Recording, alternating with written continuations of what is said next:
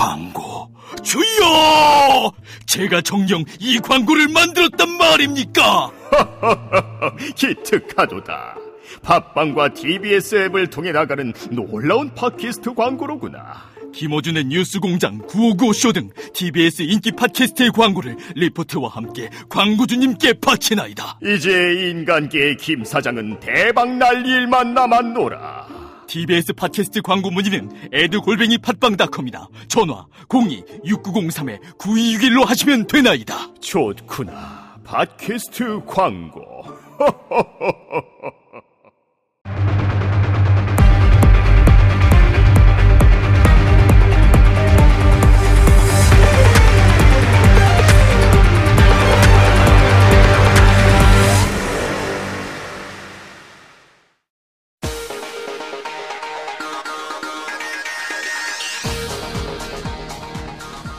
안녕하십니까 새해 첫 인사를 드리는 TBS 정봉주 품격시대 정봉주입니다 어리석고 무능한 군주 때문에 세상이 암흑에 뒤덮인 것처럼 어지럽던 2016년 그 혼용무도의 시대, 시대를 뒤로하고 시작된 2017년에는 우리 모두의 간절한 바람이 이루어지기를 바라는 마음으로 이 시간 마련해 보았습니다.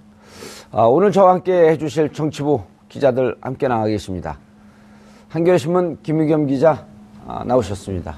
네, 안녕하세요. 예, 새해 복 많이 받을 준비되어 있으시죠? 네. 예. 국민들은 불행한데 혼자 행복하신 것 같아요. 예. 그렇지는 않습니다. 예. 자, 장윤선 기자. 네. 오마이뉴스 선임 기자. 네. 예. 선임 안 해주면 삐질라 그랬죠, 새해부터. 네? 선임 기자라면. 아니요, 뭐, 괜찮습니다. 예. 새해 복 많이 받으세요. 네, 새해 복 많이 받으십시오. 항상 행복해서 새해 복, 늘 복 많이 받으시는 것 같아요. 네? 복 좀 많이 나눠주세요. 화가 나서 실성한 거예요, 그냥? 네? 자, 어, 모처럼 나오셨죠? 네. 김대현, 어, 어디시죠? 주간조선입니다. 주간조선 네. 차장, 차장 기자라 그래? 뭐라 그래요? 그냥 기자라고 불러주십시오. 아, 기자요? 네. 네. 조대현 씨가 누군지 모르죠? 조대현 재판관님이요? 아, 아시네? 네네. 예. 가장 진보적 성향의 재판관이었는데 그거 어떻게 아세요? 아, 저랑 뭐 동명이라서 예. 익히 들어 알고 있었습니다. 그분이 1월 31일까지 끝낸대요. 아, 그렇습니까? 예. 음, 진짜예요? 그렇게 딱 얘기는 안 했는데 그런 뉘앙스로 음. 어, 말씀을 하셨죠. 1월달 안에 끝나게 된다 그러면 다행스러운 일이겠네요. 예. 자 오늘 저희가 어, 네 가지 주제를 갖고 얘기를 좀 나눠보겠습니다. 2017년 희망을 말하다 주제가 이거니까 이제 첫 번째로 제일 먼저 관심사가 어, 헌재 탄핵 여부. 그럼 이제 탄핵이 되면 그 다음에 자연스럽게 대선으로 넘어가고 그리고 대통령이 새로 당선되면 외교안보 문제 어떻게 할 거냐, 경제 문제 어떻게 할 거냐. 이래서 네 개의 주제를 갖고 어, 말씀을 좀 나눠보도록 하겠습니다. 주제가 너무 많아갖고요. 기자분들이 각 주제별로 한 말씀밖에 못해요. 왜냐하면 내가 얘기 다 할 거니까. 자, 탄핵이 지금 어떻게 되고 있습니까? 네, 준비기일이라고 하는 게 있죠. 예. 어, 재판을 하기 위해서 탄핵 절차 아, 본론에 들어가기 위해서 준비 기일이라고 하는 게 있는데 그걸 세 차례 했습니다. 예. 그래서 지난해 12월 30일 세 번째 준비 기일에서 이렇게 결정을 내렸습니다. 아, 1월 3일, 5일, 10일 예. 그렇게 3일 아, 세 날이죠. 세 날 연속해서 어, 이른바 변론 기일 제대로 된 이제 본선이죠. 예. 어, 아, 처음에 3일, 5일 잡았다 10일까지 다 잡아놨나요? 네, 10일까지 잡았습니다. 그 중에서 하이라이트가 10일입니다. 그날 예. 어, 최순실, 안종범, 정호성 어, 그리고 또 한 명의 에, 증인, 아, 세, 세 사람이죠. 세 최순실, 안종범, 최순실, 정호성. 안종범, 정호성. 정호성. 네. 세 사람에 대한 증인 신문을 어, 1월 10일 날 진행하기로 했습니다. 예. 그리고 1월 5일에는 에, 이재만, 안봉근 그리고 윤전추, 이영선 이런 행정관들을 예. 어, 부르기로 했습니다. 이건 어, 일반적으로 예상했던 것보다 훨씬 더 앞당겨졌고 그리고 그러네요. 일정을 굉장히 촘촘하게 지금 잡아나가고 있는 겁니다. 그래서 에, 아까 우리 예. 어, 사회자님도 말씀하셨듯이 어, 재판 진행이 예상보다 빨리 좀 진척되고 있는 게 아니냐, 속도가 빨라지는 거 아니냐, 이렇게 자, 지금. 5일날 증인 신문이 누구예요? 이재만 안봉근? 윤전추, 유... 이영선. 윤전추 아... 그 피트니스 클럽 출신이고 예. 이영선 왜 어, 이 전화기 전화기 닦았던 최순 씨한테 네, 그렇습니다. 증정했던 이렇게 상납하셨던 네, 그거 제일 아름다운 그림이에요. 네? 아름다운 그림이에요. 이영선. 야 그런데 두 분 중에 현재 누가 더 전문가세요? 원래 전문가는 선임 기자가 전문가고요. 네. 아니 법조 출입을 누가 더 많이 하셨나 이제 그걸 저는 따져 묻는 건데 두 분이 서로 네. 미는 거 보니까 어쨌든 네. 아마 김의겸 선배가 제일 오래 하셨을 겁니다. 법조 출입은요? 예. 그러니까 얘기 더 하고 싶어. 아니 장 기자님. 네. 보통 언제 들어가게 되면 네. 어, 서증을 먼저 하거든요. 네. 서류 증거 심판. 그렇습니다. 그다음에 증인 심판. 네. 근데 바로 증인으로 들어갔어요? 서류 증거 심판 안 하겠다는 거예요? 총그 채택한 증인은 몇 명입니까? 지금 채택한 증인은 전반적으로 7명으로 알고 어, 있고요. 네 명- 증거는 52개로 알려져 있습니다. 네 명, 세명 이렇게 돼 있는 거예요? 네, 그렇죠. 그런데 이제 서증 절차 생략했다고 말씀을 하셨는데요. 검찰 수사 기록이 예. 전부 헌재에 지난주에 가 있거든요. 예. 그렇기 때문에 그 기록을 보면서 관련된 내용들에 대해서 쭉 그 사실상 그것이 이제 서증일 예. 가능성 서증인 것이죠. 그리고 이제 음. 직접적으로 이번 주부터는 그 증인 심판으로 예, 들어가고. 증인을 불러서 사실관계를 전부 따져보겠다는 것이니까요. 예. 예. 그러니까 준비 절차는 끝냈고 이제 본격적으로 제대로 한번 붙어보자. 예. 아, 재판부가 이런 결정을 좀 내린 거라고. 자, 일단. 재판부는 3일날 내일, 네. 어, 피청구인 박근혜 출석하라 일단 이렇게 명령을 한 거 아니에요? 네. 근데, 근데 이제 이제 못 대리인이 출석 했죠. 못 하겠다. 예. 그럼 이제 내일은 어쨌든 양측이 모두 발언만 하는 거 아니에요? 그렇습니다. 청구 네. 취지, 네. 그다음에 피청구인 그- 그러니까 대리 피청구인 대리인이 반대 취지, 네. 이게 얘기가 되는 거죠. 그렇죠. 오전에는 이제 그 말씀하신 대로 모두 진술을 듣고요. 예. 오후에는 이제 핵심 증인들을 상대로 해서 탄핵 사유를 확인하는 절차를 밟게 되는데요. 어, 제가 보기에는 어찌됐든 이 재판 절차에 예. 눈과 귀가 모두 쏠릴 수밖에 없는 이런 상황이다 말씀을 좀 드릴 아수 근데 있을 것 내일. 오후에 그럼 증인들이 나오나 그건 아니잖아요. 내일 오후 어떻게 되나요? 오전에 모두 진술하고 네. 그다음 오후에는 모두 진술로 끝나는 거 아닌가요? 오후에는 문고리 3인방에 안봉근 이재만 청와대 전 비서관 부르고요. 3시에는 윤전추 이영선. 아 내일 나오는 증인 신문이 겁니다. 바로 들어가나요? 네. 그런가요? 김은경 기자님? 그건 아닌 걸로 알고 있는데요. 예. 네. 아, 5일부터네요. 아, 죄송합니다. 네, 네. 5일이네요. 죄송합니다. 내일도 아니고 내일이 3일입니다. 아니고 우리- 3일이네요, 네. 3일. 내일은 2일입니다. 네. 아, 우리 사회자님이. 어제 밤을 새시느라고 지금 낮의 감각을 잃어버리신 것 같습니다. 아, 갑자기 제가 당황했습니다. 네. 예. 그 당황하면 사회자를 야단쳐야죠. 네. 그러니까 사회자가 3일에 하는? 건요.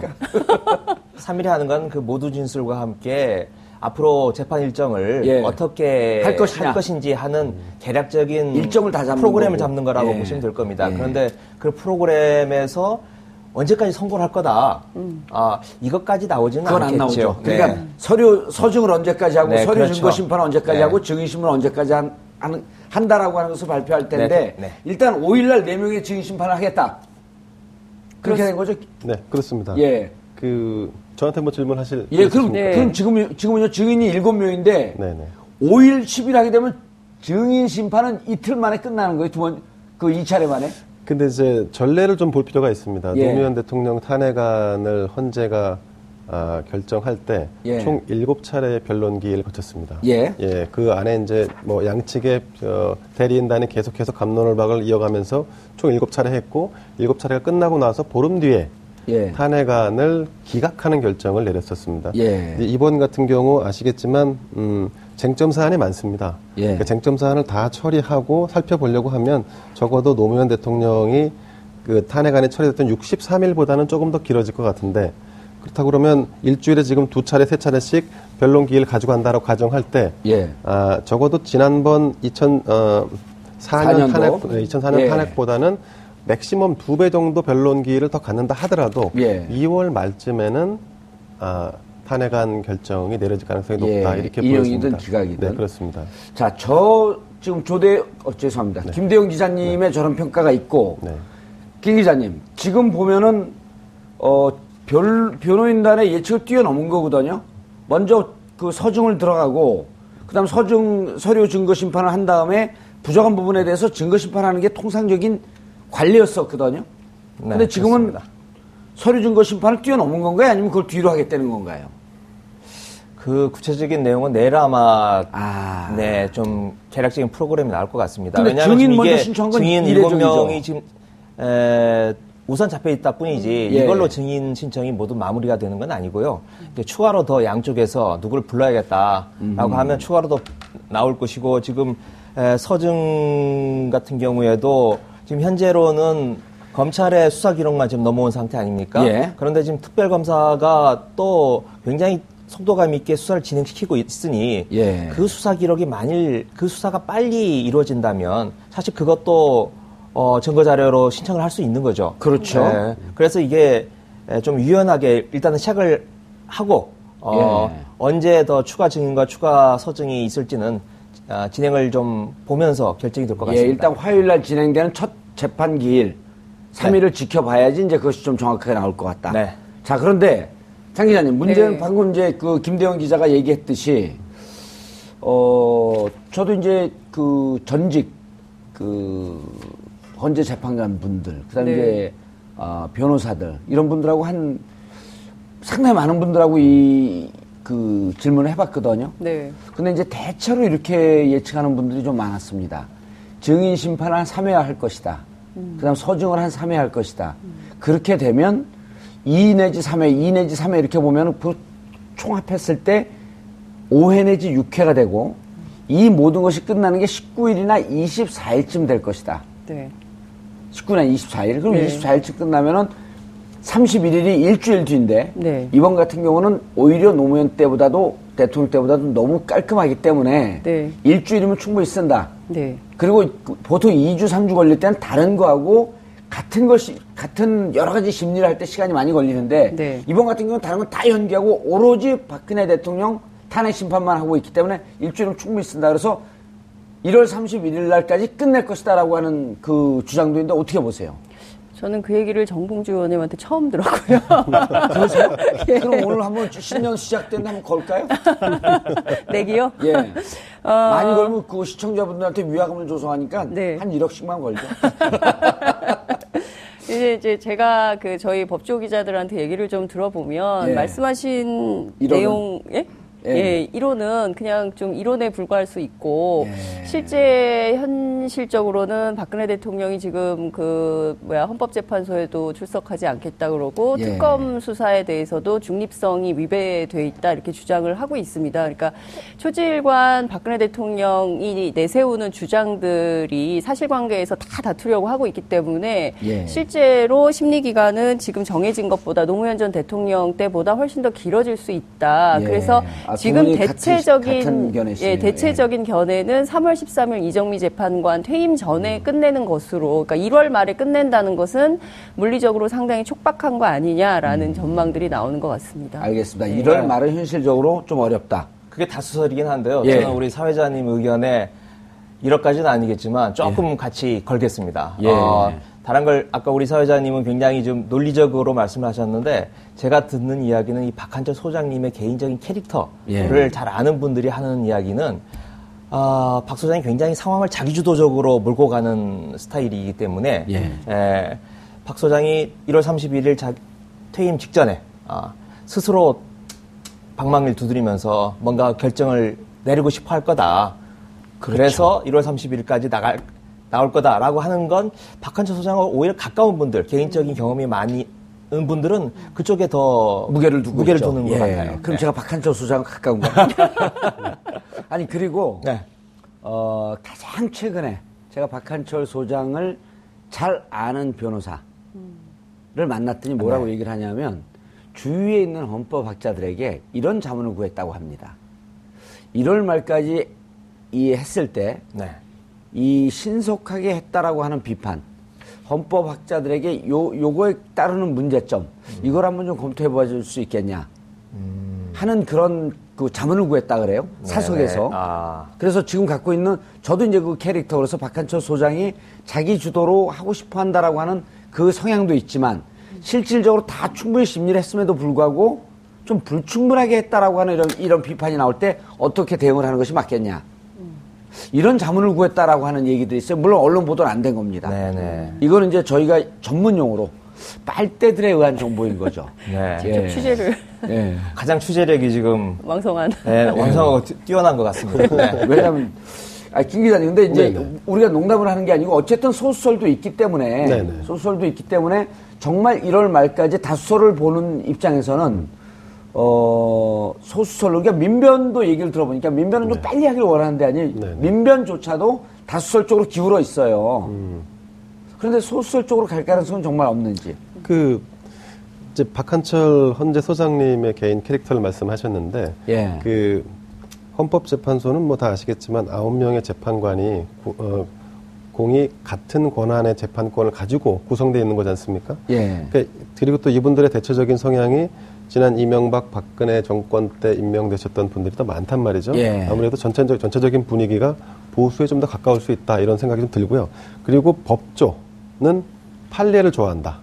예. 네. 그래서 그렇죠. 과거 사례 노무현 대통령의 탄핵안의 사례 그 기일 수준에는 적어도 맞출 거라고 보고요. 근데 이게 조금 더 심리가 필요하다라고 보여지는 부분은 뇌물죄라든가 형사소송법을 다뤄야 하는 부분이 있기 때문에 저는 그거보다 조금 더 미뤄질 수 있다. 그래서 음. 그 2월 9, 이제 60일, 그러니까 63일이면 2월 9일쯤 2월 되죠? 9일쯤인데 예. 그러면 그 주부터 다시 촛불이 활발 타오르기 시작할 거고요. 예. 그럼 결국 현재도 이 심리적으로 좀 쫓기게 되거든요. 예, 아무래도 음. 그래서 저희가 이제 2월 말을 얘기하는 거는 그 적절한 타이밍이 그 선이 아닐까 싶은 거죠. 2월 말 3월 초가요. 예. 더군다나 이제 아까 말씀하신 대로 이정미 재판관의 임기가 3월 13일이지 않습니까? 음. 그러면 박한철 소장이 이제 뭐 좀 있으면 그 얘기가 다시 나올지도 모르겠는데 유임할 수 있느냐의 문제인데 제가 볼 때 박한철 소장의 캐릭터를 볼 때 유임을 한다 만다라고 해서 논란을 만드는 거는 본인이 선택하지 않을 것 같습니다. 예. 그럼 헌법학자들도 그건 옳지 않다고 다들 그렇게 그렇죠, 얘기하더라고요. 그렇죠. 예. 그리고 또 본질에서 벗어나는 문제이기 예. 때문에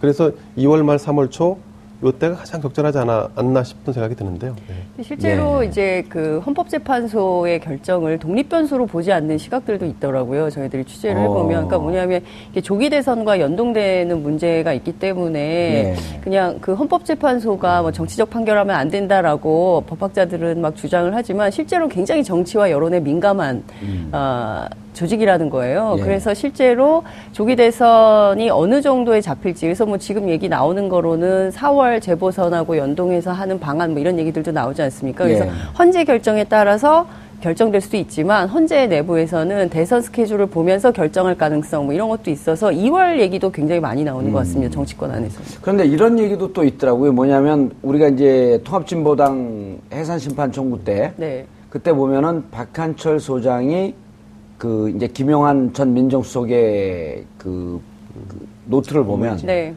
박한철 소장이 그 김기춘 비서실장과 네. 마치 소통을 하는 듯한 내부 정보가 빠져나가는 듯한 이제 그러한 뉘앙스를 풍기는 메모들이 많이 발견이 됐잖아요. 그렇죠. 근데 이제 그때는 이게 정권이 안정화되어 있을 때인데 지금은 친박 비박으로 당도 나눠져 있고 만약 이것을 언제쯤 해줬으면 좋겠다라고 하는 견해가 간접적으로라도 들어가게 되면 헌재가 그거를 가만히 갖고 있지 않을 것이다. 그래서 정치권과 이제는 지금은 정말 철저하게 괴리되어 있고 오히려 촛불을 들고 있는 혹은 또 촛불에 반대하는 국민들의 이 흐름에 더 민감하게 가지 않겠느냐 이런 주장도 있거든요. 네. 실제 그래서 지금은 정치권으로부터 정말 저- 어느, 어느 때보다 자유롭다.